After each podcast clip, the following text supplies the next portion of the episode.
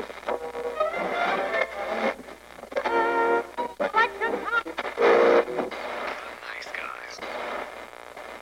Всем привет, добрый вечер, добрый день. С вами подкаст. Славные парни! Сегодня мы будем обсуждать очень важный для нас фильм, как я считаю, во многом определивший, ну, как минимум, название, наверное, этого подкаста, да, Ник? Мы долго думали, как назвать наш подкаст, и выбрали название «Славные парни» в честь одноименного фильма Шейна Блэка, который вышел в 2016 году. Фильм э, нам обоим понравился, мы очень-очень обрадовались его существованию, и, ну, в целом название нам очень импонировало. Вот, мне кажется, нам казалось, и в целом судьба героев этого фильма тоже была забавная. Давай перейдем к самому фильму. Кто такой вообще Шейн Блэк? Что вообще за персона? Шейн Блэк это чувак, который в свое время играл в Хищнике, потом он после снимет продолжение Хищника, который никому не понравится, но это мужичок, который подарил, э, грубо говоря, кинофраншизу «Смертельное оружие». То есть это режиссер из Пенсильвании, и, соответственно, он славится как провальными проектами, так и хорошими. Его ненавидят за, за то, что он сделал с э, тем же самым Хищником, что он сделал с э, Железным Человеком 3, потому что, ну, что-то так себе получилось. Шейн Блэк очень интересная личность, да, если кто-нибудь любит фильмы 80-х, короче, Шейн Блэк, по сути, подарил нам, да, «Смертельное оружие», после этого он подарил нам замечательный фильм, как же он назывался, «Kiss Kiss Bang Bang», как он у нас назывался? «Поцелуй на вылет». Короче, Шейн Блэк очень любит нуарчик, очень лю- любит боди-коп, боди-детектив фильмы, очень любит что-нибудь про Рождество, про детей. То есть вот обязательные элементы в фильмах Шейна Блэка обязательно будет какая-то чернушная полукомедия, полукриминал, полубоевик. Будет все мрачно, но весело. Будет обязательно ребенок, будет обязательно Рождество, и вот, вот это все как-нибудь слепится. Еще Шейн Блэк очень любит 60-е, 70-е, 80-е, вот этот период, собственно, у него, когда был, наверное, ключевой вот этот вот расцвет его творчества, он прям очень-очень фанатеет, видимо. Поэтому результатами всей этой любви стал фильм «Славные парни», который не имеет ничего общего с фильмом «Goodfellas», который у нас также перевели как «Славные парни». Частенько люди путают. Да, «Славные парни» в контексте нашего подкаста это не фильм Мартина Скорсезе, безусловно, замечательный, но фильм э, Шейна Блэка вот ну, во многом тоже отличный и волшебный. И мы вот сейчас будем его обсуждать. Сюжет фильма просто вообще шедевральный.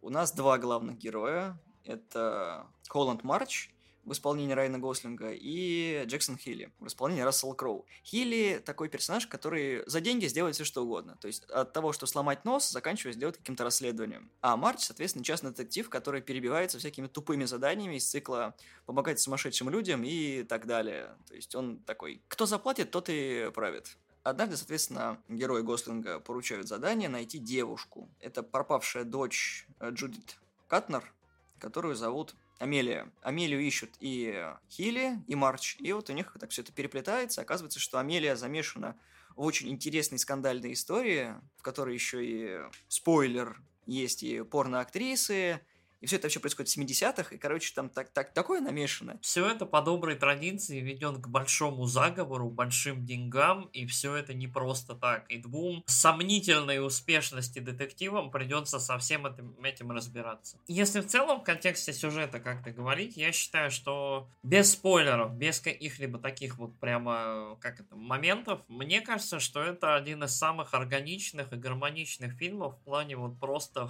хорошее время. То есть в плане просто хорошо провести вечер, посмотреть его. Будут остросюжетные моменты, будут какие-то веселые моменты, грустные. То есть это такой full package то есть ты получаешь в целом все, но ты получаешь это такого качества и уровня. Вот мы недавно с тобой обсуждали Безумного Макса, и Безумный Макс это картина, которая деливерит значительно больше, чем ты ожидаешь, особенно когда первый раз смотришь этот фильм. Славные парни это реально вот почти та же история. Фильм, от которого я почти ничего не ожидал, но зная, что Рассел Кроу блестящий актер, что Райан Гослинг безумно симпатичный мне классный актер, который вот в этом фильме феноменально раскрывается как актер комедии. Вот, то есть мы еще поговорим об актерах, но вот Райан Гослинг волшебный комик, волшебный с безупречным таймингом, с вот, вот правильной атмосфере Райан Гослинг потрясающий, короче. Я фанат Райана Гослинга, он зайка. И в целом этот фильм вот так здорово выстроен, ощущение, что это такое дыхание какого-то очень-очень старого, умершего уже кино, то есть такое уже не снимают. Фильмы, которые такие, они немножко злые, немножко более взрослые, чем надо, немножко более при этом детские, чем надо, чуть-чуть инфантильные, чуть-чуть немножко насилия и жестокости, но при этом вот везде какие-то шутейки, везде как... и при этом у каждого важного персонажа есть какая-то ключевая либо арка, либо какая-то последовательность событий. Короче, Шейн Блэк писал фильм, который вот явно должен был понравиться фанатам смертельного оружия, фанатам поцелуя на вылет, людям, которые вот знают эти фильмы и любят их. Вот он прям пытался выцепить вот эту вот, как это, суть, вот эту вот эссенцию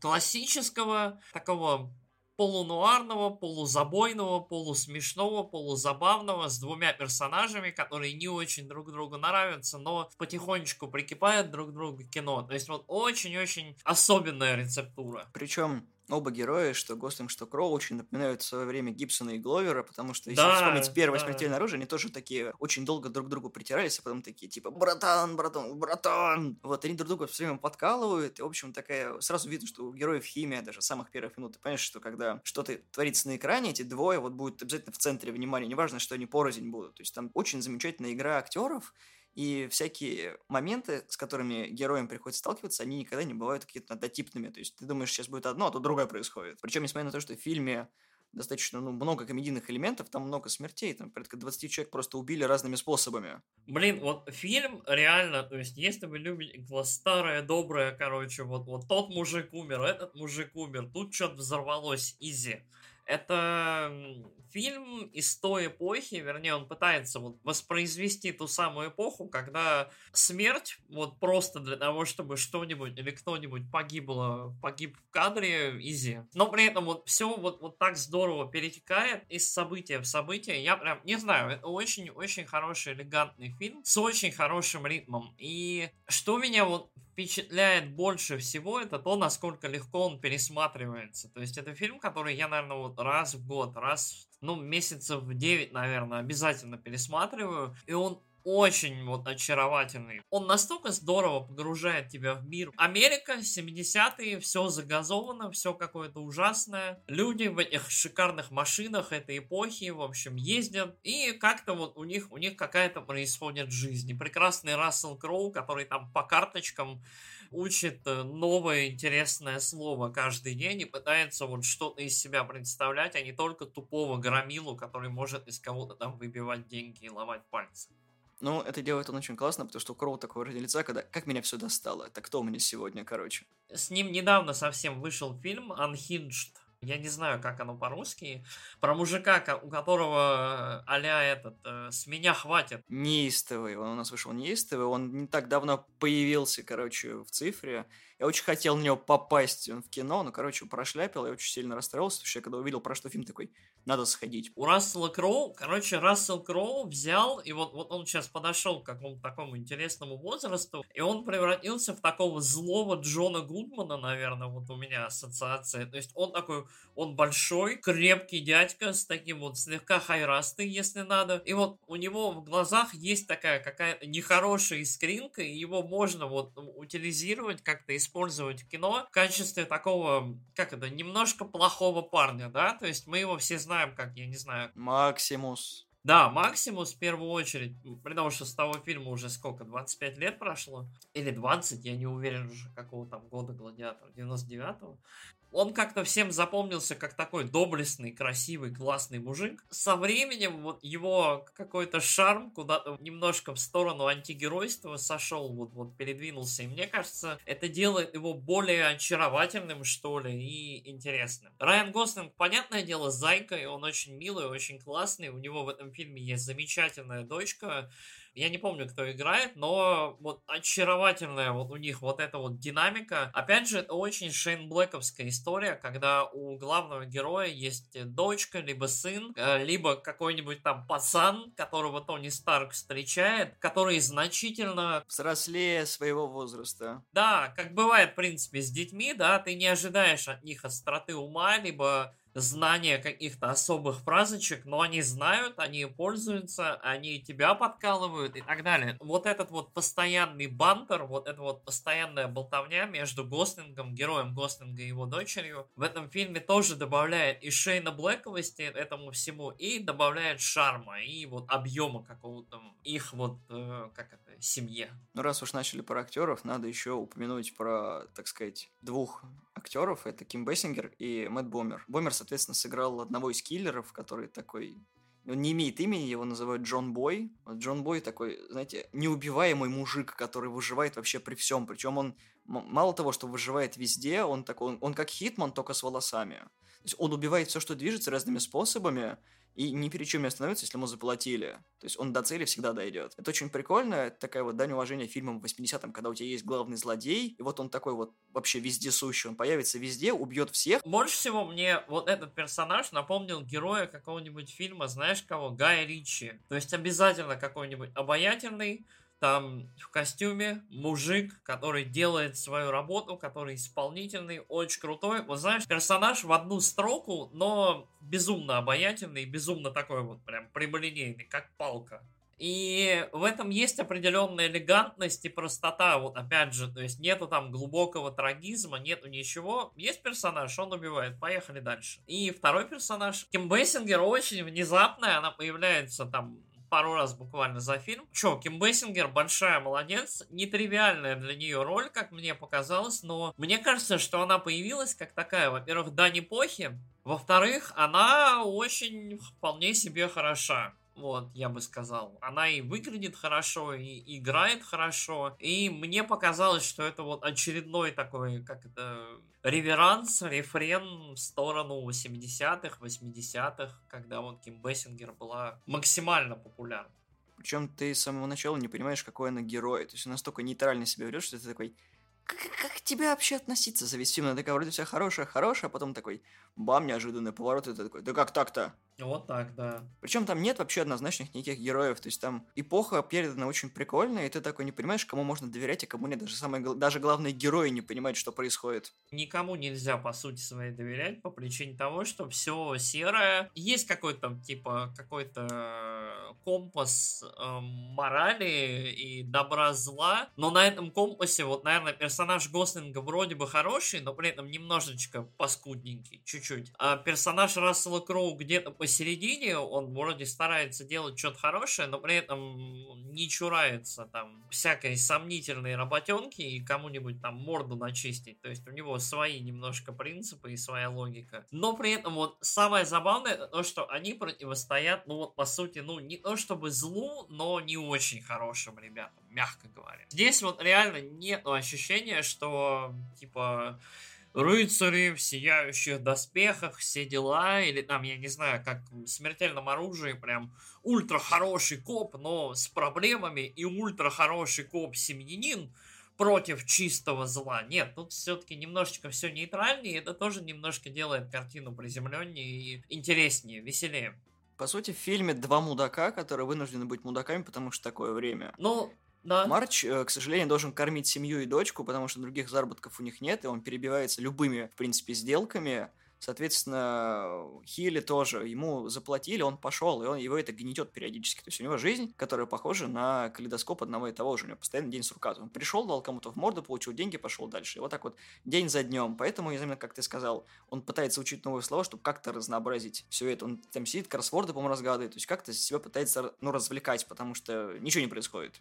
Угу. Поэтому герой очень ну, как бы, да, не то что приземленные, ты веришь, что если человек сломает руку, он действительно сломает руку. Или что его могут застрелить, или что-то еще. То есть они очень человечные на экране. И такое возникает иногда ощущение, что они как бы почти что с реальных людей списаны. Ну, и либо очень-очень большой собирательный образ. Современное кино очень забыло про то, что насилие штука очень физическая. То есть мы обычно смотрим на насилие как на, ну, главный герой кого-то пристрелил, тот лег, умер. То есть очень какое-то, либо это очень эффективное насилие, эффектное, типа убил, пошел дальше, убил, пошел дальше, там, ну, с главным врагом что-то там подрался, пошел дальше. Славные парни фильм очень физический людям ломают пальцы, ломают руки, бьют по морде. Ты больше ощущаешь веса в насилии и больше ощущаешь, что, блин, это больно. Это как Джон Уик, но не такой гипертрофированный. Да, Джон Вик в какой-то момент ты начинаешь понимать, что это просто мужик, который там умеет все, умеет отбивать все и вообще очень-очень в этом плане способный. Здесь совсем другая история, тут все немножко неотесанное, странное, грубое, такое вот, как оно и есть, как оно по сути в жизни, то есть немножечко э, в этом и прикол. Местами на экране творится цирк, местами очень смешно, но ты понимаешь, что людям больно. Люди, которые падают э, вниз, они могут разбиться, не допрыгнув до бассейна, а могут просто попасть в бассейн и такой, боже мой, я жив, да. я жив, и ты такой, Твою мать, он жив? Да, ты ощущаешь вес. Вот эта вот, вот штука, я не знаю, наверное, как какой-то урок, да, кинодельский. Если ты демонстрируешь насилие в таком ключе, в котором героям больно, героям неприятно, есть последствия. Люди ходят с гипсом, ходят с пластырем, с чем-то еще, ощущают какую-то боль. Жизнь обретает большую ценность и вес, да, то есть ты начинаешь опасаться за героев вот, естественным образом, потому что, блин, еще чуть-чуть этого парня как спичку сломают, не надо правда. Это тоже помогает какому-то э, эмоциональному инвестированию. Ты вкладываешься в этих героев, ты в них веришь и сопереживаешь им. То есть это реально фильм, в котором я под конец, сам для себя не понимая, сопереживал. Особенно герою Гослинга, вот, но герои Кроу тоже. Вот они, им прям такой, блин, что будет? Что будет? В фильме, конечно, есть небольшие минусы. Конечно, я думаю, что он получился местами скомканным, потому что, как минимум, это должен был быть сериал, и пилотный эпизод превратился в полный метр, и где-то что-то расширили, где-то что-то забыли. И это прям чувствуется по фильму, что вот если бы он был чуть-чуть побольше, то есть он идет час пятьдесят, если бы хотя бы там два с чем-то, то есть 2.10, он был бы, ну, более полновесным. И я думаю, что из-за хронометража чуть-чуть фильм пострадал. То есть он местами иногда проседает. Там есть такие диалоги, которые непонятно к чему приводят. Есть структура, в которой герои вписываются, а есть такая вот довесок, такой, знаешь, мясо на скелете, который, если его и не будет, то ничего страшного не случится. Но это, наверное, из-за того, что я уже раз 10 посмотрел фильм, и такого уже начинаю его разбирать. Мне кажется, обычно в таких фильмах немножко может быть поярче саундтрек, но при этом он достаточно хорош. Саундтрек на самом деле настолько хороший, что его можно слушать в э, разрезе с фильмом, то есть просто ну да, взять по сам по себе да, саундтрек, и он прикольный. Он очень, он какой-то разнообразный.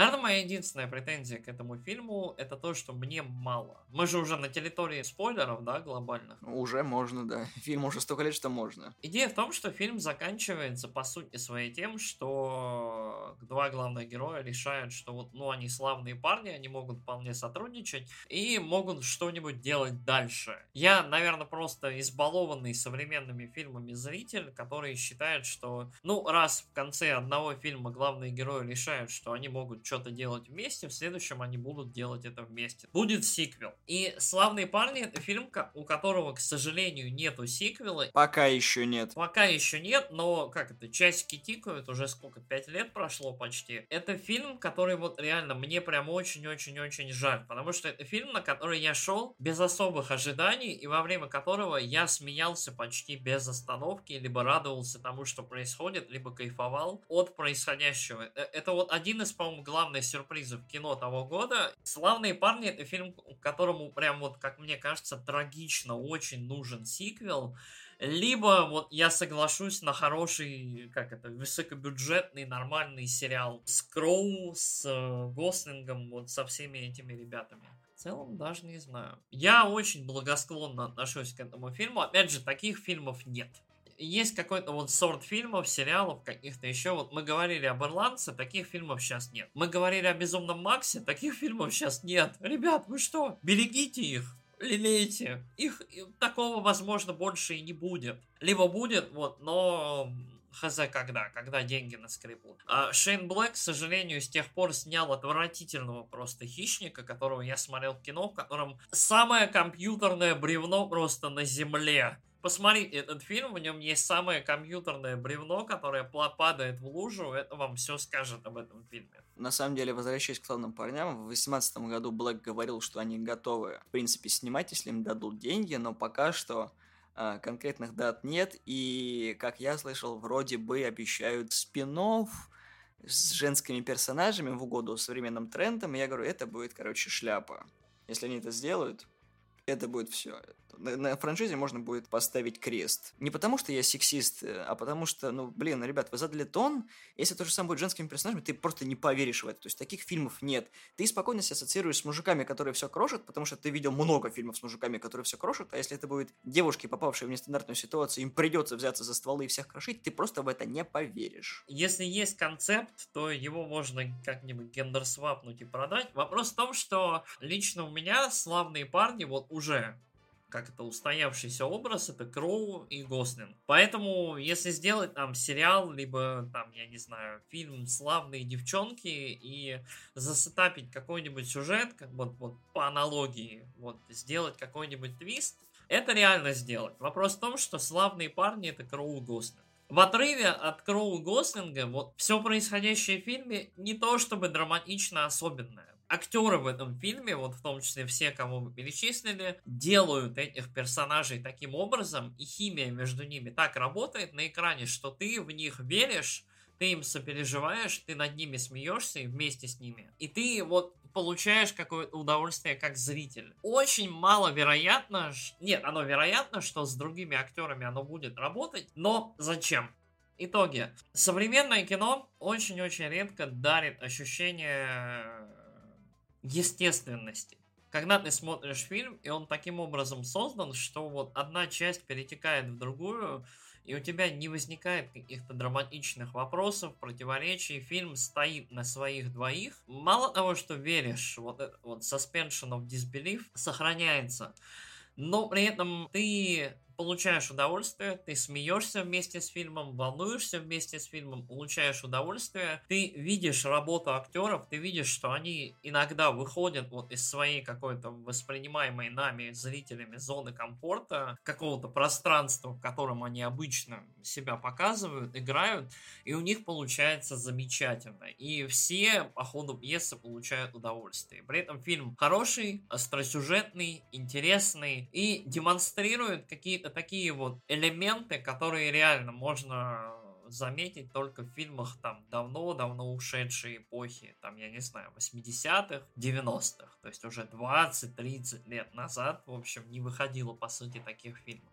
Очень мало киноделов, которые пытаются что-то такое вот, вот сохранять, либо просто не хотят учиться чему-то новому, либо не могут, честно говоря, учиться чему-то нового, судя по хищнику. Шейн Блэк не, не может. Мне кажется, «Славные парни» — это прекрасная ода определенной эпохи в кино, определенному виду кино, которое вот по сути своей к этому моменту, наверное, уже пропало почти целиком. И такой очаровательный динозавр, который каким-то образом вот в наше время появился, и мне кажется, такое кино стоит ценить. Несмотря на то, что это абсолютно легкомысленная комедия слэш-боевик, мне кажется, этот фильм представляет из себя нечто большее, вот, чем просто клевая киношка на посмотреть. Но при этом она остается таковой. Четыре звезды от меня, Волшебный фильм, очень клевый, очень веселый, очень интересный, категорически рекомендую. Да, я когда-нибудь надеюсь, что, может быть, повезет и славных парней выпустят в повторный прокат. Ну, можно попросить, чтобы опять крутили в кино, потому что, ну, он обладает определенным магнетизмом, притяжением, и ты хочешь его пересматривать. Людям, которые он не нравится, видимо, просто не такой жанр не воспринимают, как он есть на самом деле. Это развлекательное кино, да, там есть, э, не знаю, сиськи, макруха, какие-то разговоры двух половозрелых мужиков, которые ведут себя как дети местами но это не портит фильм. Это фильм, который таким и должен быть. У него есть определенная структура и определенная позиция, которая говорит, что, ребят, мы боевикан, но боевикан старых образцов. Это не какой-нибудь там крепкий орешек, хиппи мадафака и так далее. Это немножко другой уровень, и его нужно принять. И тогда вам фильм понравится. Если вы по какой-то причине не понимаете, зачем этот фильм смотреть, или вам не хочется его воспринимать, потому что там не тот пул актеров, который вам бы хотелось увидеть в данном жанре, ваше право, пожалуйста, не смотрите. Но всем остальным дичайше рекомендуем, и да, 4 из 4. Это тот фильм, который хочется пересматривать и хочется продолжения, а не потому что, ну, он неплохо собрал, надо бы еще бабла, короче, состричь. Ну, это фильм, которому мы в целом обязаны названием, и название это с гордостью носим, потому что фильм действительно отличный и стоит, по нашему мнению, внимания. Спасибо, что слушали нас. Мы есть в iTunes, в Google подкастах, в Яндексе в разделе подкасты и на SoundCloud. Всего доброго, всем пока. Всем пока.